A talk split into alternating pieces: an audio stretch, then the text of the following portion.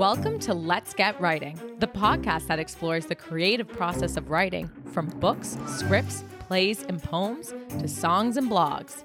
This series focuses on authors, publishers, and artists. Catherine's guests share their process of writing in all its forms. Listen along to discover personal journeys behind their work, explore options from indie to traditional publishing, and learn tips and secrets to inspire you. Welcome to Let's Get Writing.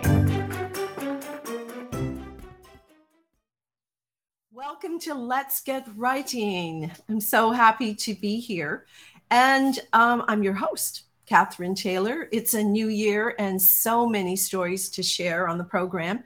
And thank you so much for joining me on this journey. Here is where you can find inspiration and ideas and meet the people behind the stories. We bring life to books and so much more. And Let's Get Writing is available each week live on my Facebook page at Catherine Taylor Media, and all shows are permanently hosted on my YouTube channel at Catherine Taylor TV. And if you like your content on the go, we're on the popular platforms for podcasts. Now, let's get to the fun part. My guests this week are the co authors of My Indian. And not only have they contributed to the creation of this book, but they are each in their own capacities leaders dedicated to the empowerment of the Mi'kmaq First People in Newfoundland and Labrador. Now, I could dedicate a large part of this introduction to their accomplishments, and I invite you to read more on my Facebook, YouTube, and LinkedIn pages. But now I want to welcome them to Let's Get Writing, where they can tell you their stories. And so let's bring them up here. Just takes a moment and where are you, Sheila? There we go. Welcome um, to the show. We have Chief Misel Joe and Sheila O'Neill. How are you? Good, I'm good. Good. We've got your audio. Excellent. Yes. now we're coming to you from uh, Newfoundland and Labrador. I'm in Grand Falls, Windsor, and Chief is in Conne River. And Sheila, you're out there, way out in the ocean in St. John's so we have the island almost covered, similar to uh, Sylvester in in your book, mm-hmm. My Indian. This is the book we're we're talking about today. Um, well, I'm so ha- happy to have you here on the show, and you've been. I'm going to hold it up. You've been on the cover of the Newfoundland Herald, and now you're here on Let's Get Writing. And um, I gave a brief introduction to each of you, and there's so many things that you have been doing. But I'd like to start by asking you to talk about the project and why why it started, why it came about, and uh, let's make this easy. I'll start with you, Chief.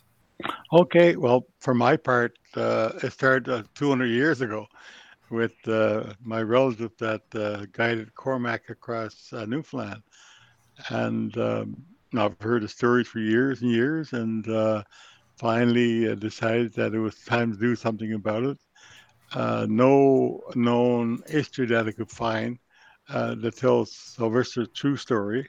So we sort of had to go with the historical fiction version and um, sort of uh, create a person and then create a story around that. And this where Sheila comes in, of course, uh, um, and to be the co co-writer, co-author. I, I keep telling her I'm the storyteller. You're the writer in this partnership.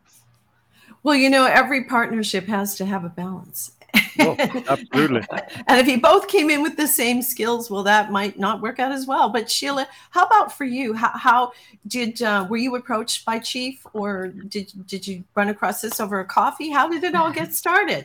Oh well, I was at powwow in Conne River, and uh, Chief approached me and said, "I've got a project I'm wondering you might be interested in talking to me about." And I said, "Sure." So I uh, grabbed a what I call a scribbler and a pen and and uh, went over to his house and sat out on the deck. And he said, Sheila, I've got an idea, and I'd like you to help me uh, put it together.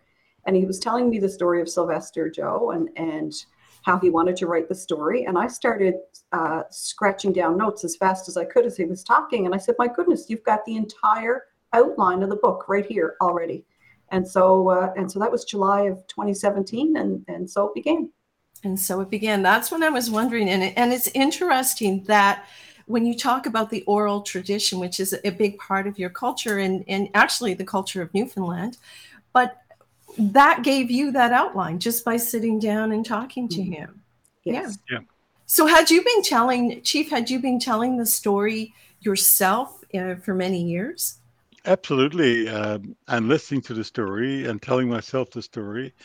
Uh, my first book that I wrote, actually, I told myself the story on a tape recorder, and then l- later had it published. But this was uh, a little easier uh, to some degree. I would tell Sheila the story, and she would try and write it, uh, keep up with me, but uh, I get so wrapped up in the story at times I forget that she's typing this while I'm talking, and didn't always make for a good uh, laugh. Probably improve your skills, Sheila. many skills were improved in the making of this book. yeah, well, how? Okay, so this is how it started. It started on the back deck, and then from there, you had to, I guess, take it into a different format. You had to edit. You had to find a publisher. The whole, the whole journey. Um, let's talk a little bit about that. How did it move along? From from my my part, that I would I would uh, write and my wife would do the first edit on that, and then she would send that to Sheila. And sometimes uh, we would actually be on the phone, uh, FaceTime, uh, doing some work. And when I went to town on business, I would show up at her house and we would do some more work.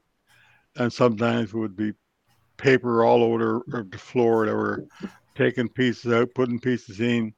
And um, sometimes it, the, the time went so fast that you all day sometimes trying to uh, get this done and take parts out and make sure that all fit together in a in a order that I didn't make sense.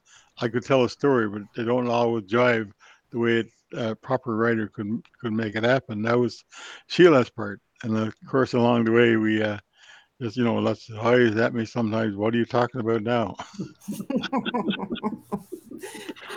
so Sheila, you had to take the ingredients Yes. and make the cake, so to speak. Yes, yeah. and connect everything. And Chief didn't. Um, we didn't write the story in order of chapter one, two, three, four.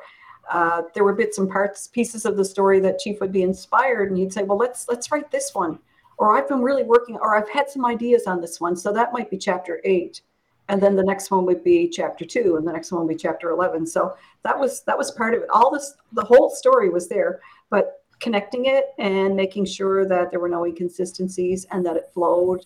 And then, of course, putting in all of the Mi'kmaq words and, and uh, uh, all those other bits as well. Yeah, and the book is quite, I mean, it's quite informative to anyone reading. There, you know, in in the back there are um, words and numbers and give, giving you the, the different guide through there. And there's some photographs and questions and all kinds of interesting things that make it it's a wonderful read a story that i you know it touches on things that are so important the environment things that were important to sylvester uh, and certainly the preservation of the beothuks and all of that and then you take it and you put it in it's such a beautiful read and then it's almost a way to learn more about the culture. And uh, what i wanted to to ask you when you wrote it why why did you write it? Was that what you hoped to spread the word about sylvester? And yes go ahead yeah we wanted to bring uh, sylvester to life uh, and uh, we, we've always known about him but nothing was ever written about it except for what uh, cormack wrote and that you know he, he had an old journal put together not a lot about Sylvester, uh, even though at the time I would think 200 years ago, Sylvester was as close to an Aboriginal doctor as you can get in terms of mm. Uh, the medicines that they saw and all the things that they were looking at. He had uh, Cormack didn't pay any attention to any of those things, and he wrote a lot of things in, in Latin and talked about the plants. And at one time, he actually talked about uh, um, you having a caribou farm set up and bringing in people from uh, Lapland to be herders and and so it's made for an interesting discussion all the way across. And of course, we we followed Cormack's journal uh, almost uh, page by page because it was written in a way where they had marked out their campsites. So we wanted to make sure that when when Cormack was writing in his journal, that, that Sylvester was writing on his stick because at that time uh, he carried a stick with him, so it was his, his uh, I guess travel stick, and so his journey was marked out on a on a stick while Cormack wrote in his journal. Mm, and to his people, reading that stick would be the, the same thing. He could tell the story directly from that, the same as we would pick up a book. I thought that was so interesting. And I personally was so frustrated by Cormack's attitude toward the help that Sylvester wanted to bring him you know, with the plants and, and, and, with ways to stay warm and safe. And he was so resistant to that. And actually, I'm not sure if I right off the top had explained what this is, but it's a, it's a story of Sylvester Joe, um, who was the uh, Mi'kmaq guide who was hired to, to um, take Cormack across Newfoundland. And, uh, you know, interestingly enough, as the book starts, he wanted Sylvester to prove that he was capable of doing yeah. this journey and thus delayed it to the point, you know, to the point that they, they hit some bad weather you know, arrogant, I guess, would be the word that comes to mind when I think of Cormack. Uh, and and uh, so their interchange throughout the story is quite engaging, and eh, taking us that you know on on that kind of journey too, how they reacted, and um, yeah.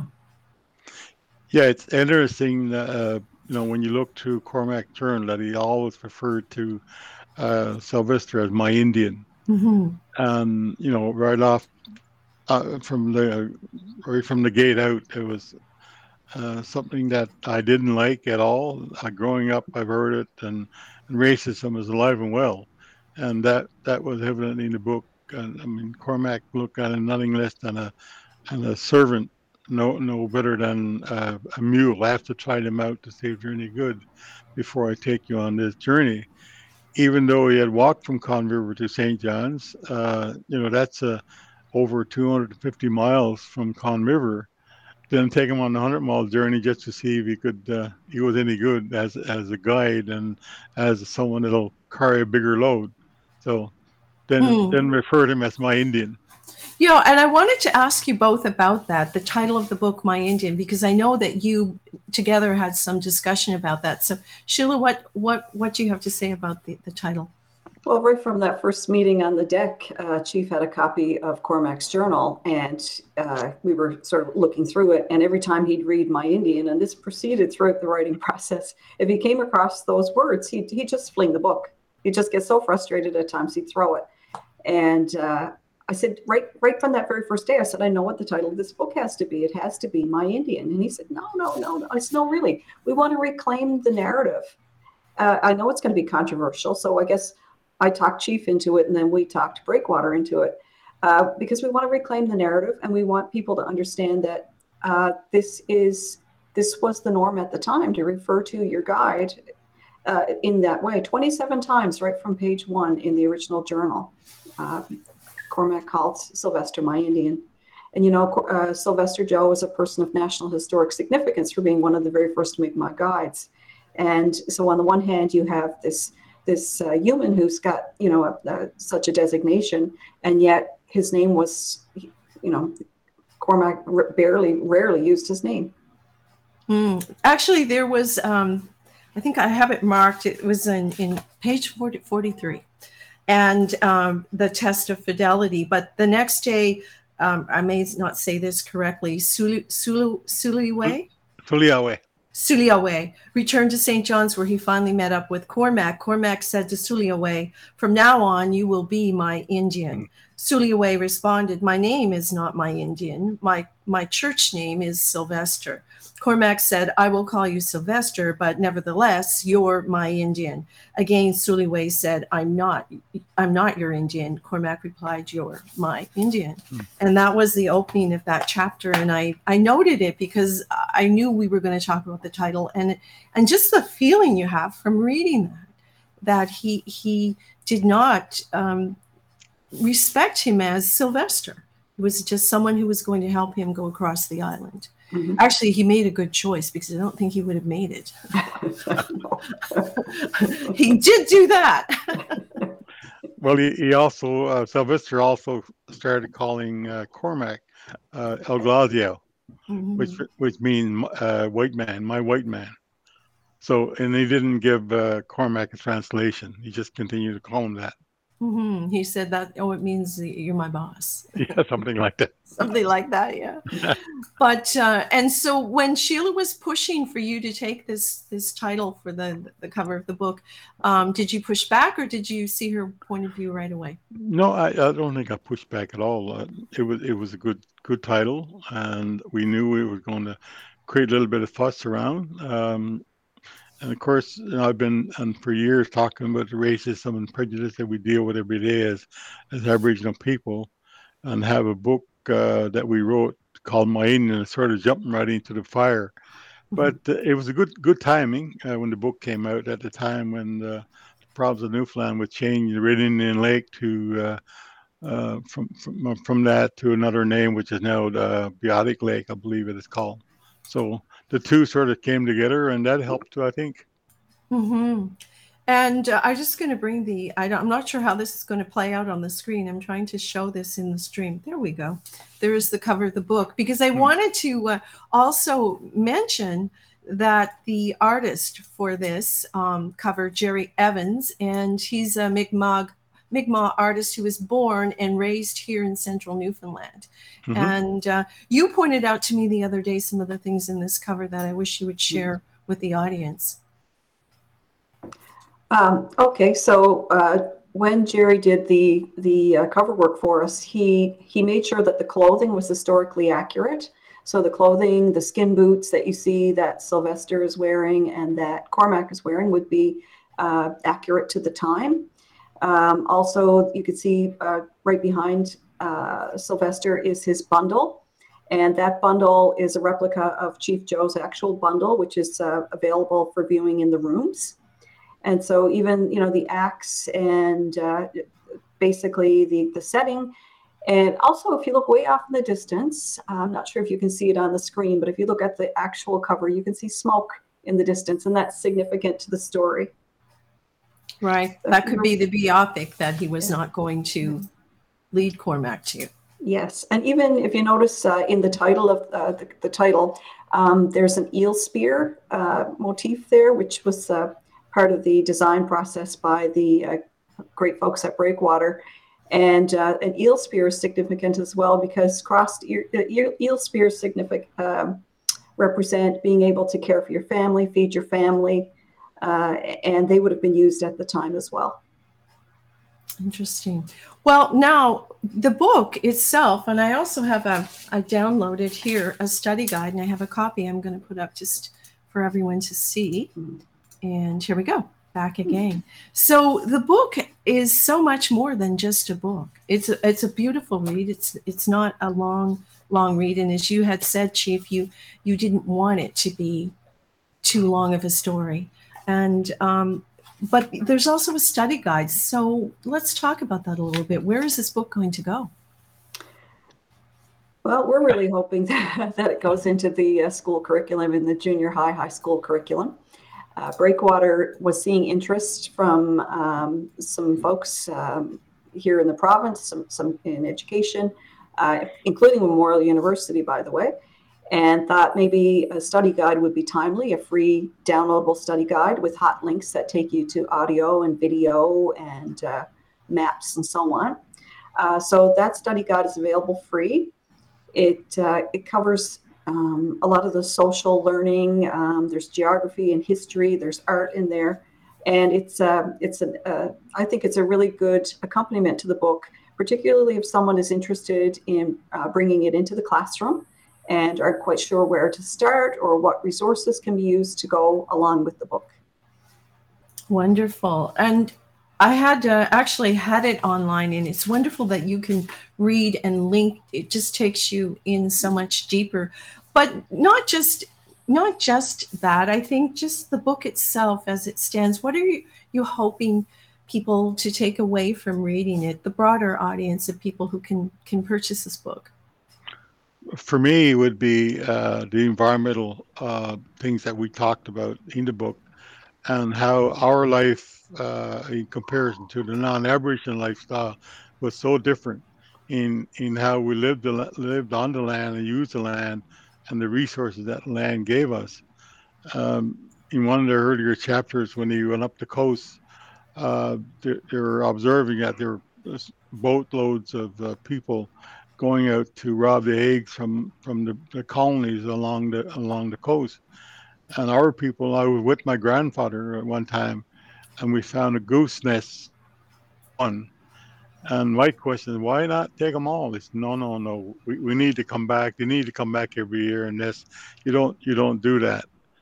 And so I've, Sylvester would have been amazed at the, that that time in 200 years ago that people were actually killing off uh, uh, wild birds by taking all the eggs. That includes seagulls and the great auk and a lot of other birds that was around at the time.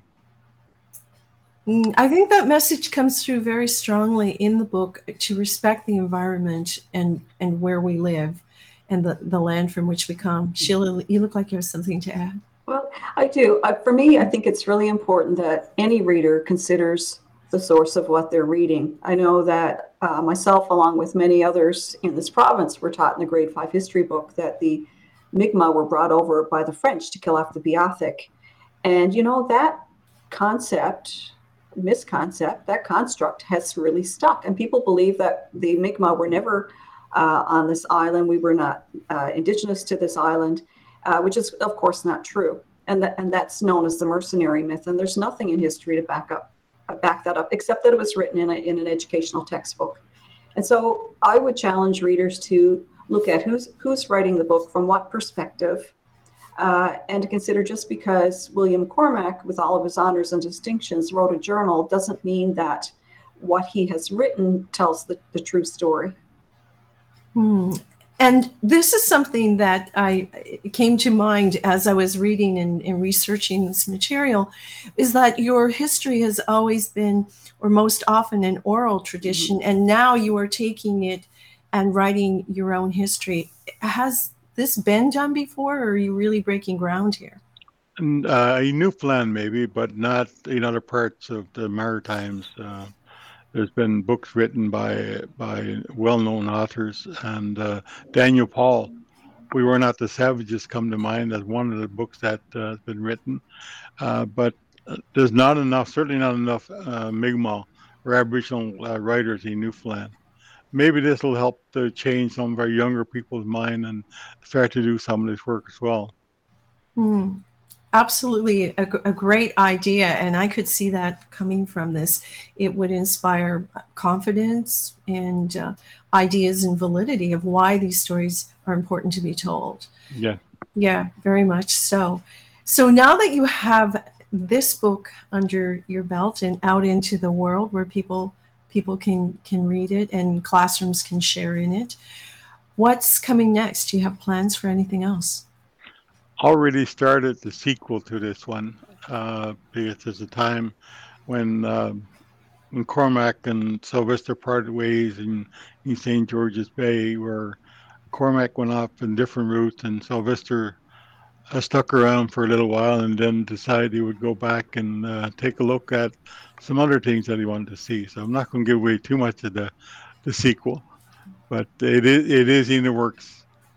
And Sheila, you're involved with that as well.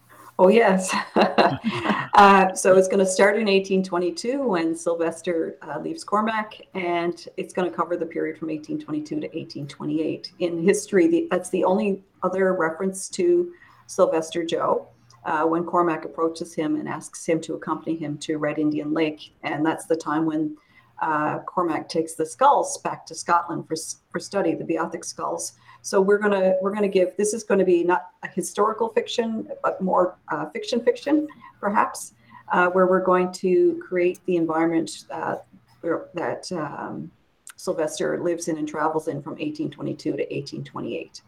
Mm, and it's already started. Yes. Mm-hmm. I think I think your spring and summer is going to certainly be occupied. oh yes. yes.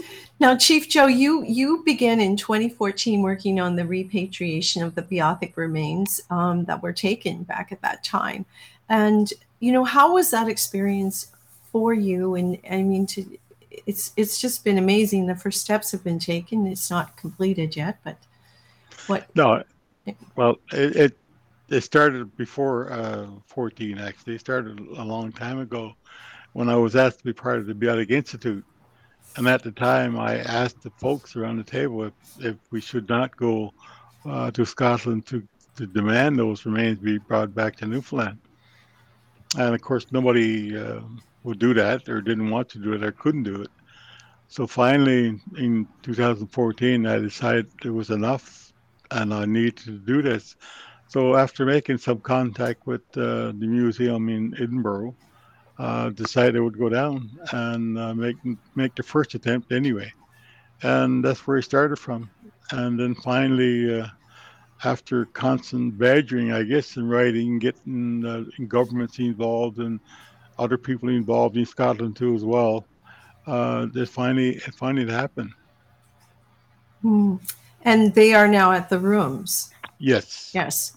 And do you hope to to bring them to their final resting place? Is that the ultimate goal for you? I, I honestly don't know at this stage. Uh, it, it, would be a, an incredible thing to do, but uh, those those uh, remains are so famous at this stage that uh, you'd almost be afraid to put them out where they can be stolen again. Mm-hmm. But I'm sure there's ways of protecting them if we need to do that. Wonderful.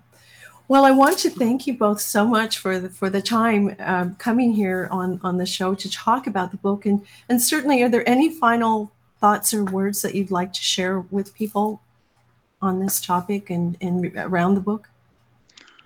For me, I, I would want people to read the book and then start calling uh, uh, filmmakers. It would make a great movie. We talked about that. it would make it would make a great movie, and just that journey across the island might be a little more challenging in some places. These, well, not really. If you think what they traveled over. Yeah, right I mean, now. Yeah. yeah. The flooding in a lot mm. of those areas now, and uh, I guess if you had a canoe uh, at every lake that you had to cross where they walked, that would be one way of doing it. Yeah, that could work. Yeah. yeah. And Sh- Sheila, any any final words for for people? Well, I, I, just again, as Chief said, I encourage people to pick up the book and read it. It's not a long read. Uh, people that have read it have said it sounds like uh, they can hear someone reading it to them, which I thought was one of the greatest compliments. Uh, and enjoy it. And uh, uh, hopefully, if any teachers are listening, we would love it if you brought it into your classrooms, and and uh, we might even be delighted to be guest speakers if that's a thing. Oh, well, you'd be wonderful guest speakers. I want to thank you so much for your, your time today and, and to thank our audience for joining us. And again, I'm going to just pop up my copy, which is well read, mm-hmm. and um, and encourage you to take to take the book and, and read it. I'll have thank to you. read it one. I'll have to read it one of those days. yeah. You know what? As a, just a final word, reading your own writing, it is a bit different because you, did yes, I write that? Did I did I do that? Yeah. Yeah. Nice way to end the show. Thank you very much to both you. of you. Thank Have you. Have a great day. Thank you. Bye now. Thank you for Bye. joining us, folks. Bye. Thanks so much for listening. We'd love to hear from you, so please let us know what you thought of this episode and share your ideas for future guests or topics.